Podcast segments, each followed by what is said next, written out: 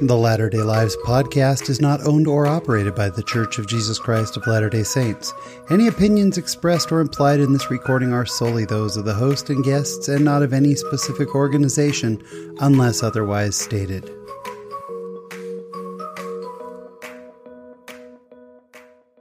Hello, friends. Welcome to episode 152 of the Latter day Lives podcast. I'm your host, Sean Rapier. So grateful that you're checking in with us again this week. Before we get into our conversation, we want to thank a, a new reviewer on Apple Podcasts. We got a five star review from uh, user 684COL. Thank you so much for your wonderful words and your five star review. They really help get the word out there, and we appreciate it. Uh, this week on the show, my guest, David T. Morgan, is such an amazing man. I really pondered a lot of what he had to say uh, since the the time that we spoke together. He is a psychologist and an author and a speaker, and a really just great guy to talk to. You will love this conversation. And coming up this week in my latter day life, hey Dad, the mountain's on fire. It's all coming up. So sit back, relax, and enjoy this week's conversation.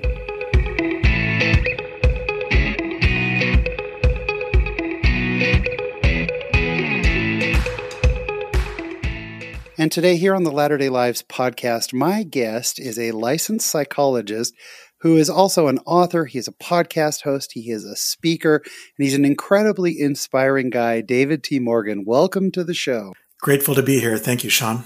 For our listeners, David and I have never met. Uh, David, tell us where you are recording from. So I'm in Vancouver, Washington, in the United States. Mm, beautiful area. That's fantastic. It is, and also sometimes gets confused with uh, with the other Vancouver, with Vancouver, British Columbia. That's right. They they uh, you'll see T-shirts that say Vancouver, not British Columbia, Washington, not DC. I've not seen that. That's great. uh, well, I'm so glad, uh, but we've we've never met in person, so I'm super excited to hear your story and to get to know you. Why don't you start us off by telling us a little bit about where you're from and where you grew up? So I was born in Provo, Utah. My parents were uh, students at BYU at the time. I'm the oldest of eight children, and so um, once uh, mom and dad graduated, we moved to California. Lived most of my life, uh, or I should say, my uh, up until I was 18 in California. There was a three year stint in Wyoming, um, but other than that, we were in the Bay Area or down in Bakersfield, which is in the San Joaquin Valley. Sure. That's where I uh, left for my mission um, and for BYU, and then uh, was 10 years at BYU and then ended up back in the Northwest. We've been here for 22 years. So, what were you like as a young person? First of all, were you raised in the church? Yes, I was uh, born and raised in the church. Um, uh, I, I, kind I, of assumed so with Provo, Utah, being where yeah. you were where you were born, but I didn't want to make too big of assumptions. Sure. But, uh, no, but, uh, ancestors on both sides. Uh, I think both of, on both sides they converted in England and uh, and were part of that mass emigration to the United States with all those saints. I, I grew up in the church, served a mission. Where'd you serve your mission? I was in Veracruz, Mexico, mm. uh, but I was supposed to go to Colombia, uh, to Cali, Colombia.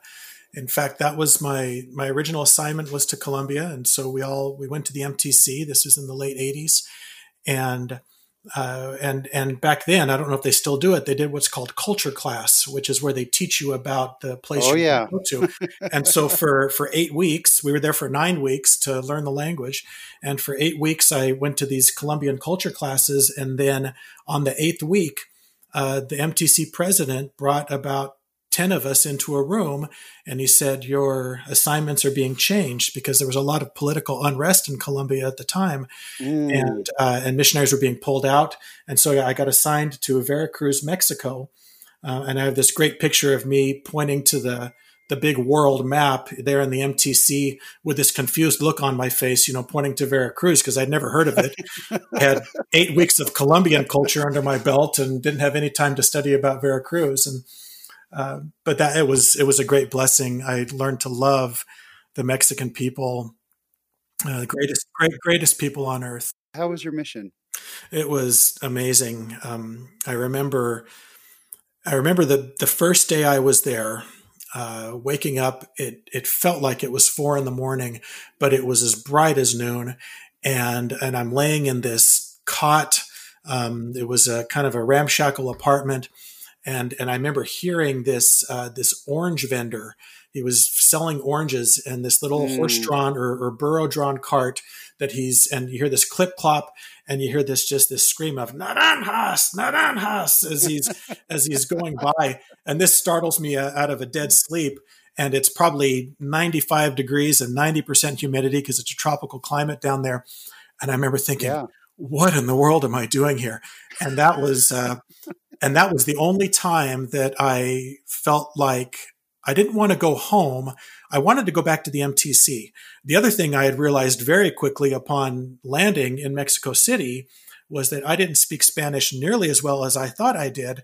Uh, after eight weeks of training, nine weeks of training, I thought, hey, I, I, got this language down pretty good, and I couldn't understand a thing anyone was saying. Oh yeah. Um, in fact, the first, oh, I think we I'd been out about two weeks, and I was on a on an exchange with another companionship. And so this elder, they had a, a, young woman that they were teaching.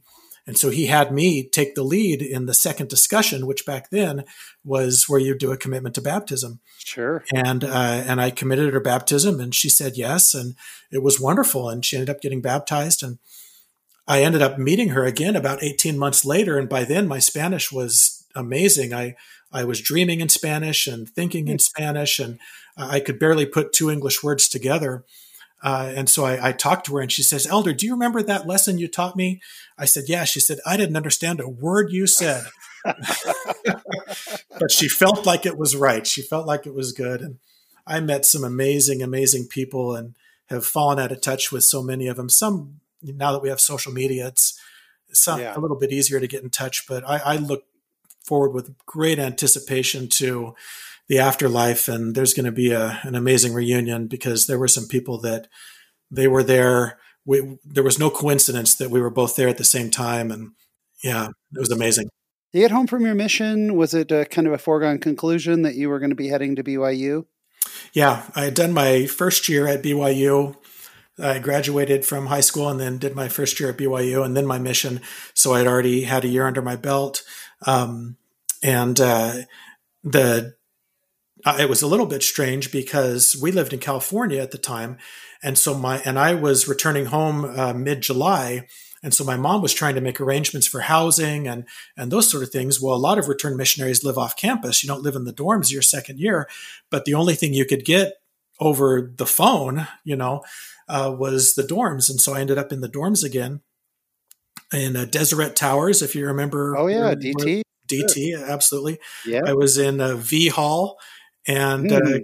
and good thing because my wife, my future wife, was in T Hall, and uh, and that's where we met. Was that year uh, my my sophomore year, her freshman year.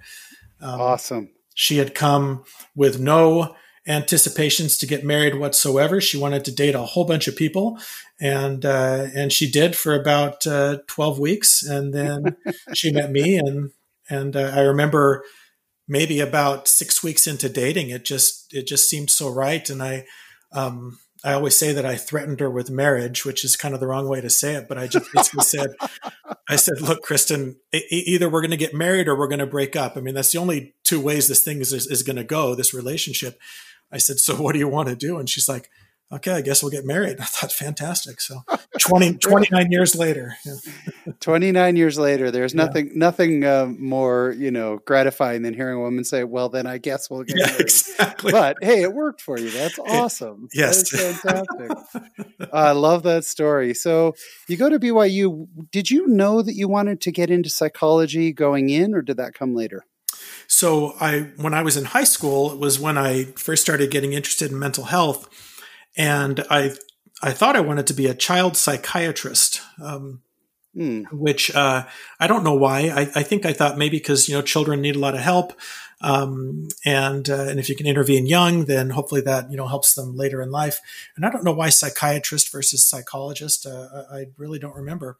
So, can, can, you, for our audience, and when I say our audience, I mean me, sure. will you c- clarify again the difference between a psychologist and a psychiatrist? Of course, yeah. So, a psychiatrist is a medical doctor with a specialization in mental health. So, like an oncologist is a medical doctor with a specialization in cancer treatment, and a gynecologist is a medical doctor with a specialization specialization in, uh, you know, women's um, woman issues. A psychiatrist is a medical doctor with a specialization in mental health. So they go to medical school and um, and get all the basic training of medical school, and in the last third of their training is when they specialize and become psychiatrists. A psychologist is a PhD, um, and and it's just all psychology all the time. So usually the bachelor's is in psychology. Sometimes there's a master's, sometimes there isn't. I, I have a master's as well, and then mm. And so psychiatrists typically focus on medication because that because they gotcha. can prescribe medication, and then a psychologist would typically focus on counseling. Perfect. That's perfectly clear. Um, so you thought you were going to be going into child psychiatry. Child psychiatry. Up, so what what switched you over to uh, pursuing psychology? So two things. One was um, on my mission. Uh, one day, my we were out playing basketball, and my companion got hit in the face with the ball and cut his lip open. So I took him to an urgent care, and while they are stitching him up, I almost pass out by watching that needle go in and out of his lip. I mean, I, I felt all the blood just go straight to my feet, and I and I I'm seeing stars, and so I thought, okay, medical school is probably going to be a little more intense than you know doing stitches with a with a needle, and so that was my first clue. My my second clue sure. was when I got back to BYU, I enrolled in Biology 200, which is the um, one of the first classes you would take as a pre medical, and it was it was also what they called a weeder class, which is to kind of get those people out who weren't very serious about medicine in the first place. And so they just, mm. I mean, this this thing was like drinking from a fire hose, and it was like, okay, for tomorrow you'll read this these fifty pages, and for Thursday you'll read these hundred pages, and it was just wow.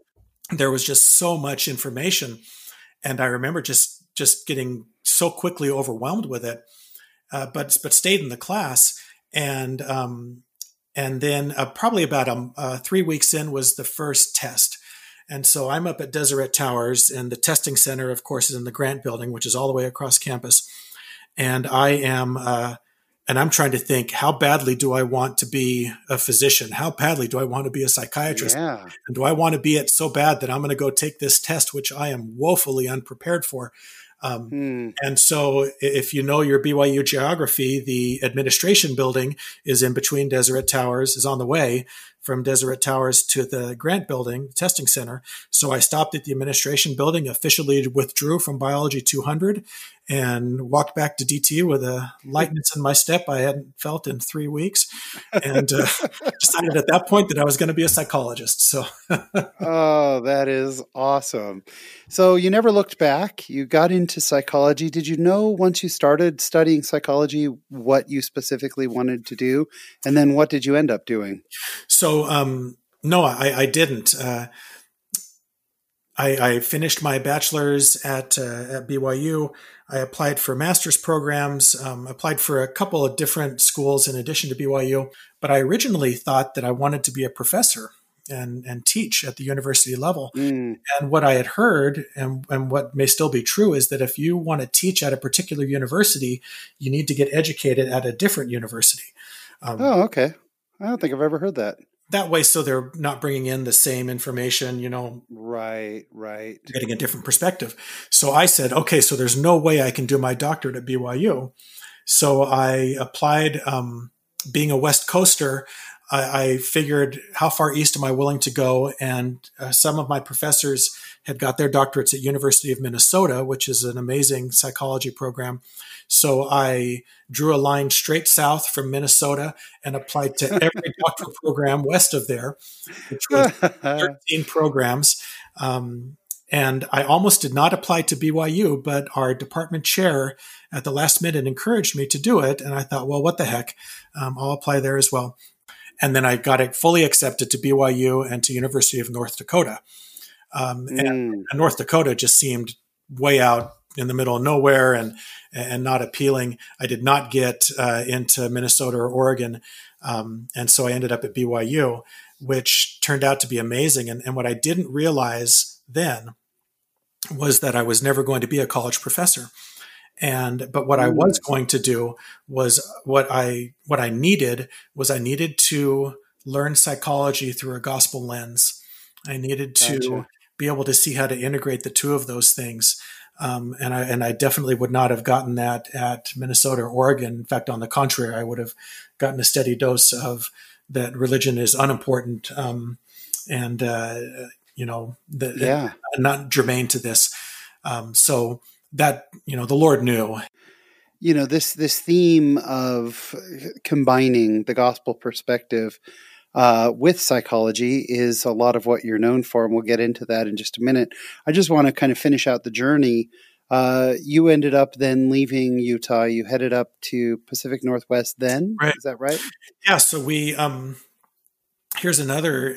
I, I tell you, Heavenly Father has, um, and I think it's the case for all of us. Uh, he has very um, specific plans for us. Uh, there are some people who believe that um, he just kind of stands back from a distance. Maybe he gave the world a big spin at the beginning and he checks in on us every, you know, 200 years to see how we're doing.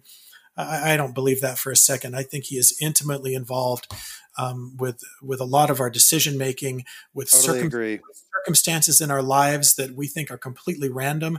But I think he's got his finger on the button um, all the time, and if only because we're his children. He's not going to waste it. He's not going to put it up to chance. He and, and I don't know. I, I, I, can't quite reconcile how he's able to do that while still respecting our agency, but I know he does, and I know right. he has influence.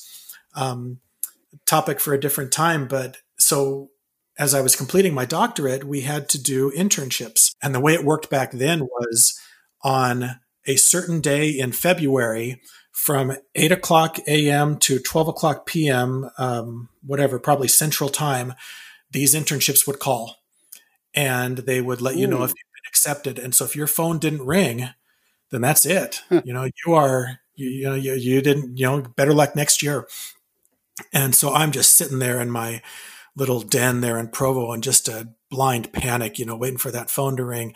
And, um, I thought, geez, I applied to 18 places. Surely it's going to ring sometime. It finally rang. It was someone else. It wasn't an internship. And I'm like, get off the phone. i Can't talk, you know, because we didn't have call waiting or anything. This was, yeah, a, sure. You know, back in the in the 90s. I think they had call waiting, but we were cheap students. We didn't have money for yeah, that. right.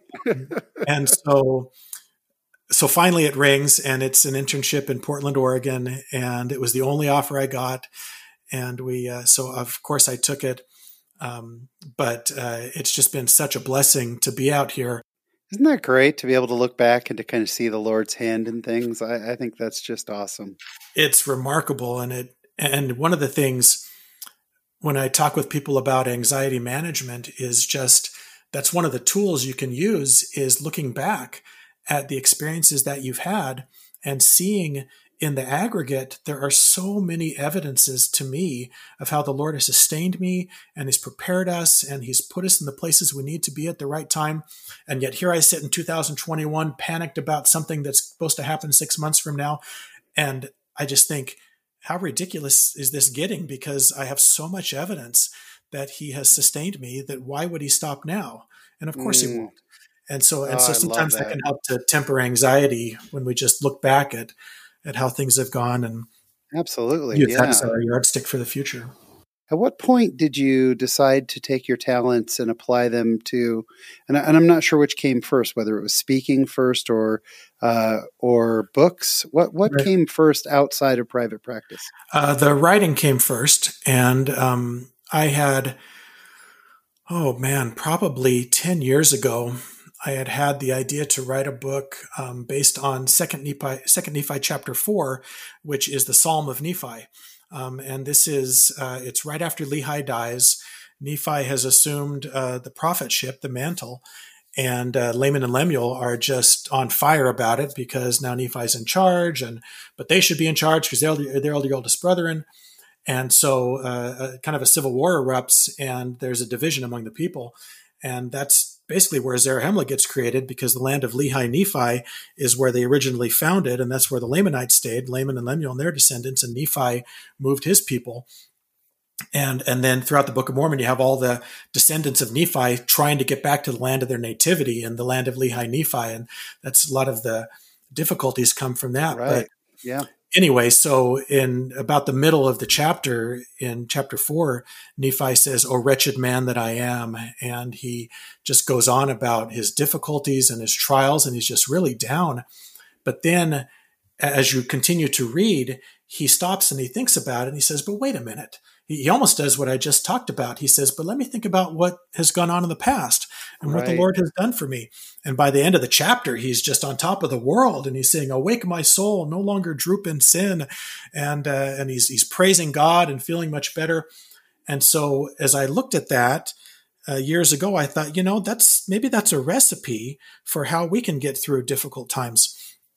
Um, you know, mm. using the same principles that Nephi talks about.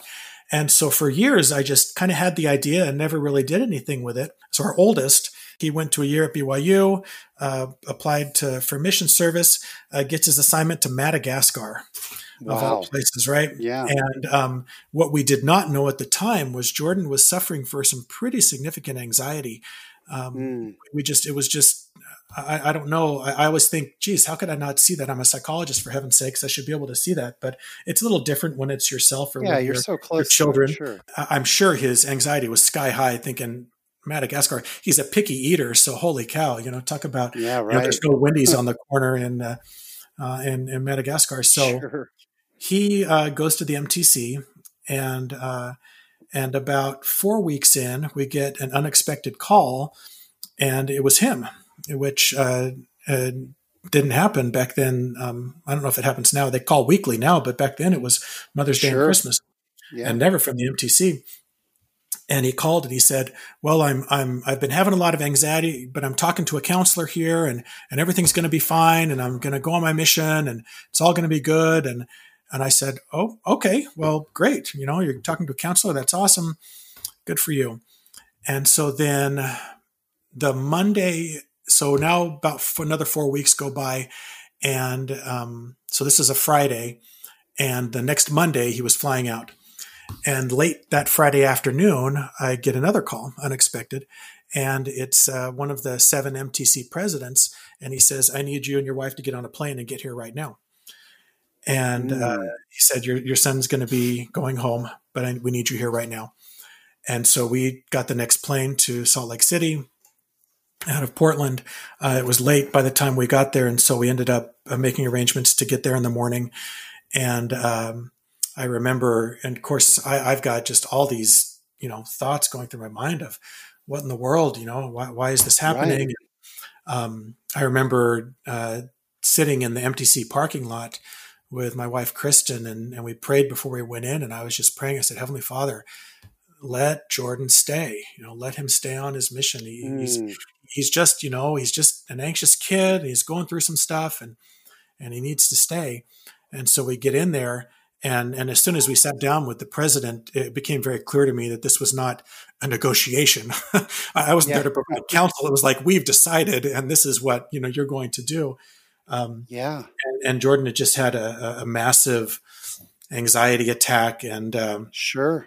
And, and it became clear that, that he wasn't going to be able to continue to serve right away. So he came home with us and, um, for about a year he was home and it was pretty rough uh, he was um, he, there were some things he had to work out, which he eventually did.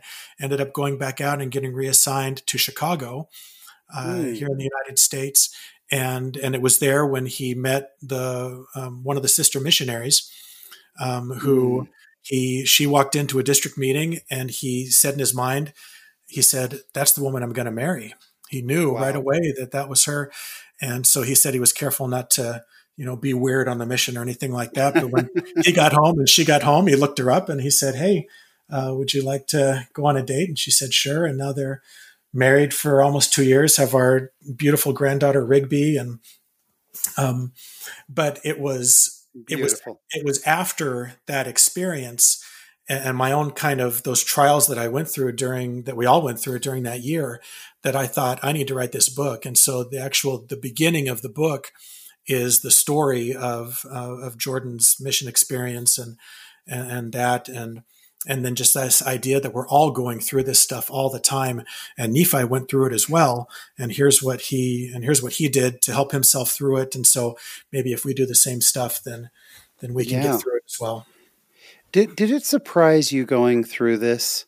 Like like you, you know you mentioned that you should have seen it, but did it surprise you how difficult it was to deal with it? I mean, in, you know, in my head, I go, well, David's a psychologist. He's going to handle this like a champ. He's an active member. He's a psychologist. You've got the whole toolkit, but it sounds like it kind of, uh, you know, it, it, it caught you at times. It did, and probably the the biggest issue was um, was dealing with the unexpected turn of events. I mean, you know, missionaries didn't come home. At yeah. least I thought. I mean, I know that they do now, but but I thought, well, they just don't come home. You send them out, and and they come home in two years to a hero's welcome. I mean, we we would sit on the on the second uh, row there in the chapel, and and after he came home, we sat in the back. You know, we were all just kind of ashamed. It, it was just hard, um, right. and, and people wanted to know, well, what's he doing home? And and I said, um, and our line was, if you want to know, you you can ask him. Um, and and yeah. some and some people did. Those that loved him asked him, and and he was able to explain it. And those were just, uh, and there were some I think who just had a, you know, morbid curiosity, and I don't know if they asked, and and that's okay. Um, yeah. But I remember um, one one thing that was that was personally difficult was just I had grown up uh, in our family. My family had struggles. We had our difficulties, and and my the family I grew up in, and and so did we as we're raising our children but I just I had this. I bought the common but mistaken um, idea that if you just live your life the way you're supposed to, you say your prayers, you do family home evening, you read your scriptures, right. then it's not then things aren't going to go off the rails. And I have found that is absolutely untrue. Um, and I've got a dozen evidences in scripture to show you. I mean, it's mm-hmm. just it's just not the way it works. In fact, if you're living the way you're supposed to, get ready for more trials because the Lord's probably going to turn up the heat, uh, just because that's the way we get stronger. And sure. so I just I remembered sitting in um, in the sacrament meeting, and we were in the back, so I had the vantage point of seeing uh, everyone who was there, and there were probably um, six, maybe a dozen or so brethren who were older than I was, uh, maybe about 10 years older. And each one of them had had some sort of difficulty with a child, you know, a, a wayward child or one who had left the church or, or something like that. And, um, and I'm ashamed to admit that in, in past times, I had judged them personally, but, but a little harshly thinking, well, I, wonder, yeah. you know, what they didn't do for family home evening, or I wonder, you know, how many family prayers they missed, or something like that. It was it was horrible, and uh, and I remember thinking what high regard I had for every single one of them, and still do. Just amazing, amazing people, and and I felt so bad. And I remember I, I just had to get up and leave the meeting, and I went out to my car, and I just wept like a child um, as I and just in in, a, in an apologetic way to my Father in heaven, just saying, I'm so sorry. I'm so sorry for having judged these people harshly. Uh, I see now that the, it's not, it's not like this. Um, and one of the great blessings of, of having walked some of these rough roads is it gives you a lot of empathy. And our stake president was so great at the time. And, um, and there were uh, probably another I would say in the in the three or four years that followed, we had dinner with went out to dinner with probably five or six couples that he sent to us and said, "Hey, so and so's son is coming home early from his mission. Can you take him out to dinner?" We said, "Absolutely." And so we'd go out and, and be able to help them through the you know the landscape that we had already navigated. But it was just uh, I, I look back with much gratitude on that time in my life, and notwithstanding the difficulty um, the lessons the lessons I learned were just um, invaluable, and and the spiritual growth that I was able to go through, and my wife and our, our children as well. It was just amazing. So uh, it was it was tough, but as sure. all difficult things, uh, the Lord consecrates them for our gain, and and I and I don't know that I would have done it any different. Definitely not because our daughter-in-law Contessa is remarkable, and our granddaughter is the cutest thing ever. So, oh uh, yeah, that's those are the awesome rewards. yes. Well, and, and and out of fairness to you, and you know, I mean, we're we're fairly close to the same age. I you know, there was that's what it was when when when someone came home from a mission. It was a lot of whispering, a lot of yeah. why, a lot of what went wrong. And I'm really grateful now. We've had a couple of guests, two guests on who that's kind of their mission in life. They both came home from their missions early and they are doing podcasts and books and all kinds of things to dispel those myths and to you know to make it easier and what a blessing that is you know i mean that's so this led to the first book what was your first book called it's called my god hath been my support and that's mm. a quote from uh, from second nephi chapter 4 oh this is the one based on nephi right. yeah this is the one based on nephi and so it it goes um, as I as I as you read the verses after his lament, but before his um, exaltation, there he talks about the various things that that Heavenly Father has done for him. And so there's, so I extracted some principles out of that, like principles of forgiveness and prayer and love mm.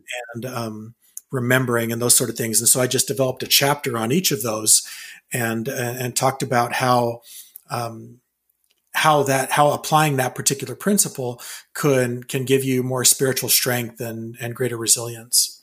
Yeah, how hard was it to actually finish a book? Are you the kind of person that it's easy to sit down and just write? It was easy to write a crummy first draft. I can tell you that much. um, I uh, I got connected with a a friend of a friend who has done some uh, private editing for me, and she's amazing. Her name is Bonnie. If she listens to this, uh, she deserves a shout out because she is remarkable. So I sent that first draft to Bonnie, and the poor woman, I mean, she's as diplomatic as they come. And she said, Have you ever considered taking a writing class? Um, and I thought, oh, you know, that's awesome. And so after many iterations, um, the writing came fairly easy uh, but what I found is that I write like I speak, and and that's not necessarily a good thing. I mean, th- this podcast will probably be great, and it's a very hopefully it'll be entertaining and enriching for people. But the transcript of this podcast is going to be crummy writing. Um, it's just not that that's not the way things should be structured. And so uh, mm. she she she helped me uh, quite a bit, and. Um, awesome. And submitted to Deseret Book. Uh, Deseret Book uh, uh, passed on it. Um, which I think because John Bytheway came out with a book right around the same time, which was called Moroni's Guide to Surviving Difficult Times or something like that. And so if you've got two books coming at the same time, one about how Nephi got through difficult times and one about how Moroni got through difficult times, uh, and one is authored by a guy you've never heard of, and one is authored by a guy, John, Bytheway, and John's a good friend and I love him and, and no hard feelings. But um, I, I, I, can imagine why that happened. And so Covenant yeah communications actually ended up picking it up. Um, and uh, and so it's on the shelves at Deseret Book. And the best thing is that on occasion, and not very often, but every once in a while, I'll get some feedback from people who say how it just helped them through difficult times, and uh, and that's just as rewarding. I mean, even if it never sells another copy, to have someone say this helped me during a time when I really needed it. Um, you know, we are we're here to serve others, and the experiences we have are there to benefit the lives of others at some other point. Every rough road we travel just refines us to be able to help someone else down the road. Mm, and uh, and great. so I appreciate being able to have a you know a large megaphone to speak that from. Oh, and this led to multiple books. Uh, and I want to make sure that we get a chance to point this out that if people want to see this and follow along, if they'll go to ldspsychologist.com You've got all the information. What what was the second book? The second book was the my anxiety management book. It's called Peace Be Unto You, and it's anxiety management using gospel principles. And that was uh, just born out of a what I saw and continue to see as a significant need, um, probably worldwide. Um, anxiety is people often ask me. They say, "Are mental health issues getting more prevalent? Are we just noticing them more? Are people more willing to talk about them? And I think the answer is probably yes to all of those things. Uh, I think they're definitely there, there's less stigma attached to them, and so we're we're talking about them a little bit more, and so we're we're recognizing that. But I also think that they're more frequent. Um, I was talking with some uh, sister missionaries the other day who had come over, and and I was saying, you know, I, I wonder our lives today, especially in you know in, in the United States, they're very very comfortable. Um, you know, we don't mm. have a lot of of difficulty, just kind of native difficulty. We don't have to clear our land to build a log cabin and get maple out of trees so we can have something sweet to put on our pancakes. Um, you know, we don't have to do that anymore, right? I mean, some people may still do that for fun, but we don't have to. We go down to Walmart or Winco and and pick up sure. a, a bottle of syrup, and and I think Heavenly Father is wise enough to know that we need difficulty, we need trial, we need something to push against in order to become better. And I wonder if mental health is not the, you know, the difficulty du jour for, you know, this generation. And it's going to be their thing. They don't have to build a log cabin, but maybe they have to struggle with anxiety or depression. So, and that one I ended up self publishing uh, just through Amazon.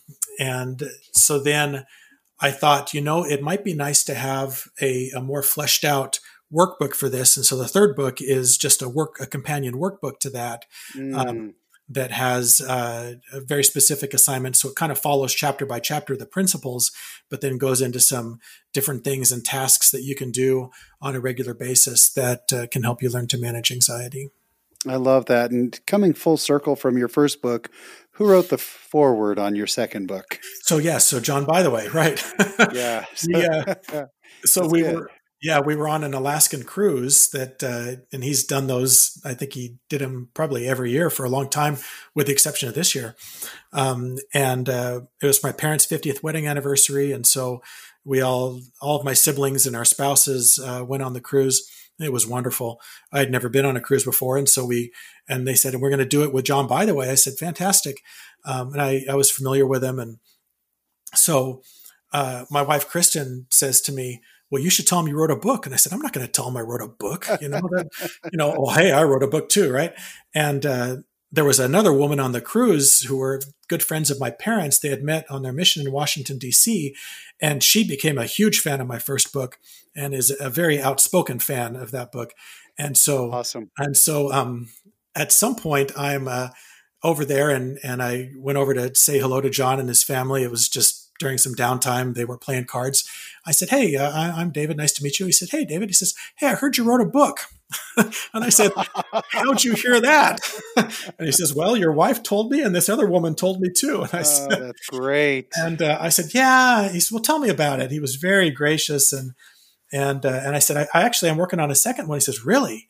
Uh, and I told him what it was about. He said, Awesome. He said, Hey, can I read it? Can I, uh, um, you know, just look at it and, and see? Uh, and I thought, man, he was he was just so magnanimous, and so he read it and and thought it was great, and and so I said, hey, would you be willing to write the forward? And he said, absolutely, and so that that's on the shelf at Deseret Book too.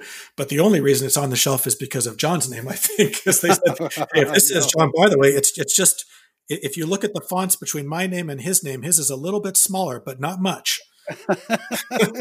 it's not a bad name sure. to be associated with, but it yes. wouldn't have gotten on the shelves uh, without it being awesome. So. I don't. Well, maybe so. How did the speaking all really begin?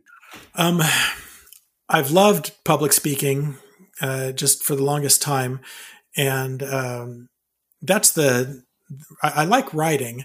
Um, I love speaking, and uh, because I think there is a um, just in that in the kind of in real time in live uh, being able to feel that revelation and the inspiration and I, sp- I spoke a fair amount locally, you know, just at girls' camps and youth conferences and things like that. But one of the great blessings of COVID has been um, now these same platforms are reaching out, looking for talent, and you know, because it, it would be a much more difficult ask to go to Onward Productions and say, "Oh, I see you have Hank Smith and John Bytheway in your next, uh, you know, live event. Could you bump one of them for me?" You know, and, and of course they're going to say no.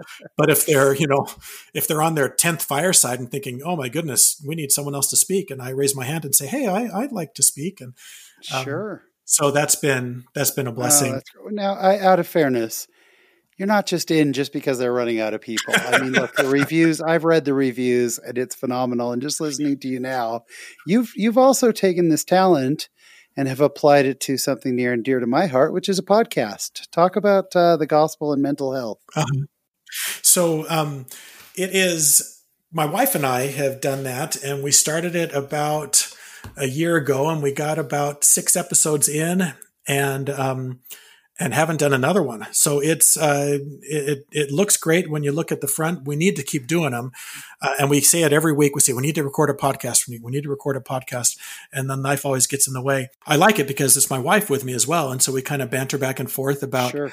about different things. And she's an amazing public speaker and has such amazing insights. I always tell her that she needs to be the psychologist. Um, that's been just something that we've done, and then very recently with Onward Productions. Uh, in fact, just this last Monday, we Monday we launched our first what we're calling Mental Health Mondays, and this is a it's not a podcast; it's a live, um, usually about a ten minute uh, live stream where I will answer uh, viewer questions. Uh, that they'll submit in advance. You know, if you ever had a question for a psychologist, then let me know, and uh, and so I'll be oh, recording awesome. those on a weekly basis. And so hopefully that will get me the podcasting bug again. How, how do um, people find the Mental Health Monday? So if they go to my website, that they can find it as well. Just at the top of the screen, there's a little link that says Mental Health Mondays at ldspsychologist.com. And, uh, and there will link to Onward Productions Facebook page. And I've set up a YouTube channel as well that will have the, um, the episodes. Like I said, there's just one. We just did uh, one this last week, which, and you will hear the story of my education that I told again tonight about uh, applying for schools and those sort of things. We are in a time right now, uh, as you know, with with COVID and everything else. It can be stressful, and I love that you combine uh, psychology with the gospel. They are they are not two completely separate things. Exactly. They are two things that go together. Uh, we're we're kind of getting there on time, but I would love to know. You know, if we have people who are listening to this who are just thinking, you know, between COVID and the trials it brings, or whatever other trials, I am really stressed out. What's one? I, I know this is a, a silly question to ask for one, but what is one thing that someone can stop and do in the moment when they're feeling the anxiety, they're feeling the pressure, or they're feeling the, the depression? What is one thing you would recommend that we can we can all do? Um, so stopping in the moment is is tricky, and the reason it is is because we're um, we're constantly feeding ourselves information, and and that is creating our reality from moment to moment, and, mm. it's hard to extract ourselves from that. And so, uh, you know, we, you know, people say you stop and count to ten and stuff like that, and those are all good things. I'm not discounting those things, but when you start when you hit play on that tape again for people of our age who knows what that means. Um, uh, when you hit, you know, sure, when you hit the play button again, if you're still playing the same script that was going on 10 seconds before, then it's just a matter of time before your next, you know, profound feeling of depression or anxiety. And so what we really have to do is we have to start filling our lives with, with positivity. Um, I, uh, I have a friend and he's, he's such an amazing guy. And he was um, scrolling through his Facebook feed and he was just uh, he was discouraged because it was just a bunch of you know bad stuff. You know, this happened and people complaining about this and those sort of things. And so he told his wife, he says, "You know what? Social media is for the birds. I'm getting off it." And she hmm. kind of looked at him disapprovingly and said, "Give me your phone." So he handed her his he handed her his phone, and she immediately went and liked all the pages of the first presidency and the quorum of the 12 and the General Relief Society presidency and the primary presidency and the young women's presidency, young men's presidency. And she said, there. And so now when he goes on Facebook, he still gets some of that stuff, but he gets a message from President Nelson and he hears from Elder Uchtdorf awesome. and he hears from Sister Aburto and, and all those things. And so if you're feeding yourself a steady diet of fear, then I got news for you. Fear is going to be the output. Um, mm. so, so, we have to consider what we're putting into our minds. And I'm not saying we have to, you know, just sit in a room and read scriptures all day long, but we have to consider what we're watching. We have to consider what we're taking in, and um, and at the very least, try to have a healthy balance of of positivity and faith. One of the reasons that I have been um, able to, I think, because I run a little bit anxious by nature, but one of the reasons I've been able to weather COVID without significant anxiety is because I keep looking to the prophets and I haven't seen them panic yet. They, it's, mm. it's all faith. It's all, we're going to make it through this. Hang in there. When, when President Nelson panics, I will panic. Um, and, but I and I can read CNN and I can read MSNBC and I can read Fox and I can read everything else, and it's going to say the exact opposite from what President Nelson is t- is telling me. But I don't believe he has an agenda except to give us the truth from what he gets from our Father in heaven. Mm. I think he's an honorable man. I think, and I and I know he's a prophet for that sake. Um, so that's I think that's one thing you can do. And so if you change your diet, as it were, of what you're putting into your mind and try to feed it with more positive and less negative, then those moments that you're referring to will number one, probably not come as frequently, and number two, be much easier to resolve because you've already got that that kind of you know foundation of faith going into it. Uh, you know, it sounds so obvious and so easy and yet you know it's not something that i'm focused on enough and i think it's just phenomenal advice. That is excellent. David this has all been so enlightening and so enjoyable. I want to make sure once again it's ldspsychologist.com that's where people they can get through to you if they want to have you speak or if they want to find out about your books or the podcast or any of those things. And yes there is a header for mental health mondays which I think we all need. I mean, every last one of us. So that's just phenomenal. Uh, we are going to wrap up this conversation with the question that we ask all of our guests. And I just realized I didn't prepare you for this in oh, so I apologize. Here we go. but uh, we ask every one of our guests, what does being a member of the church mean to you? Oh, that's a great question.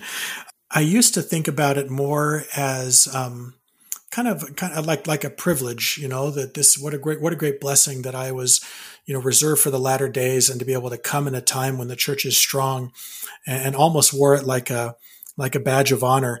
I've changed my mind on that um, in the last, uh, maybe even in the last year or so. And the and what it means to me is it means it's an obligation. It's an obligation to help. It's an obligation to serve.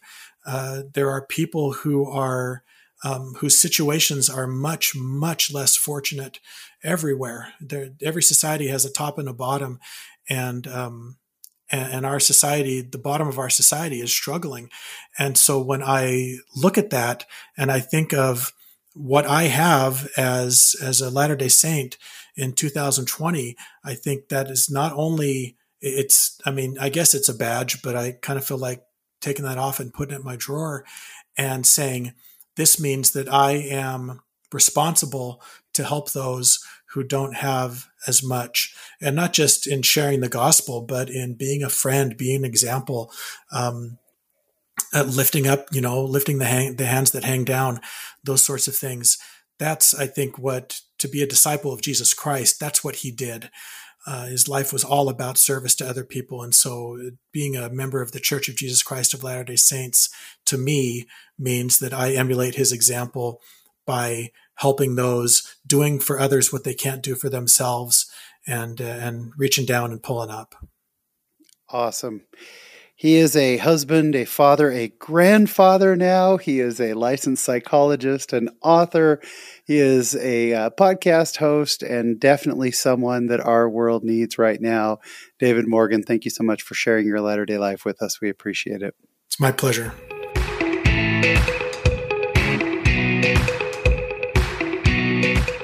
And my special thanks to my new friend David Morgan. I'm so grateful for his perspective, and he really gave me a lot to ponder this week since uh, since he and I talked. Thank you so much, David. You're a good man doing good work. Uh, this week in my latter day life, I had a really unique experience. Uh, as I'm recording this, today is Sunday. So last night, Saturday night, uh, I was kicking back in my recliner watching Sports Center on uh, ESPN and just having a normal Saturday night when all of a sudden my 16 year old son, Keaton, called me on the phone. And as I answered it, he said, Hey, Dad, the mountain's on fire. And I thought, the mountain's on fire? What are you talking about? And we live right at the base of uh, some foothills that go up into the mountains, and it's a beautiful place to live, being surrounded by mountains, uh, literally less than three miles away from us um, we can be on the trail heading heading right up uh, to beautiful mountainside. And my son said we just went to the park, and when we got outside, we looked up and saw that the mountain was on fire. And I grabbed my wife, we went outside, and sure enough, it took my breath away. It was so big, and we could see these massive flames just a few miles away from our home. And so we walked uh, to a, a, park that's kind of kitty corner from our home. And when we got there, one of our neighbors was out there with his kids, and we stood and watched the awesome destruction of this fire. And my kids go to, well, all went to, and my son goes to Pleasant Grove High School. And there's a big G on the side of the hill for Pleasant Grove, and the fire was right there. It was so close. I mean, it really felt close. And we stood there, not feeling threatened at all, but uh, but just in awe of just this incredible destruction. And we watched as the fire trucks started to make their way up. And, you know, we were talking about where the different fire roads were. We saw the police lights as they were blocking off streets. And uh, as we stood there, I, I didn't feel threatened, but I was certainly worried that that fire was going to spread. And if it had spread uh, the wrong way, we would we would have been in trouble. As we checked the news, we saw that they were evacuating homes. Again, these are homes that are less than three miles away from our home, and they ended up evacuating 37 homes. And as I stood there and watched this total destruction, uh, I just had to say a quick prayer, and I prayed that the all the workers who were up there would be safe and that they'd figure out how to fight this fire. And I prayed for our family that we'd be safe and for our home and everything else. And after about 45 minutes or so, we went back into our house. And I was very tired. And as I prayed again before I went to bed, I felt peace that everything was going to be okay. I was able to go to bed and sleep for the night. And as I got up this morning, I went outside and sure enough, the fire was under control. The people were allowed to uh, return to their homes. And we watched uh, for a while as planes and helicopters dropped fire retardant and dropped water. And it was awesome. And I just felt so very thankful that we were okay.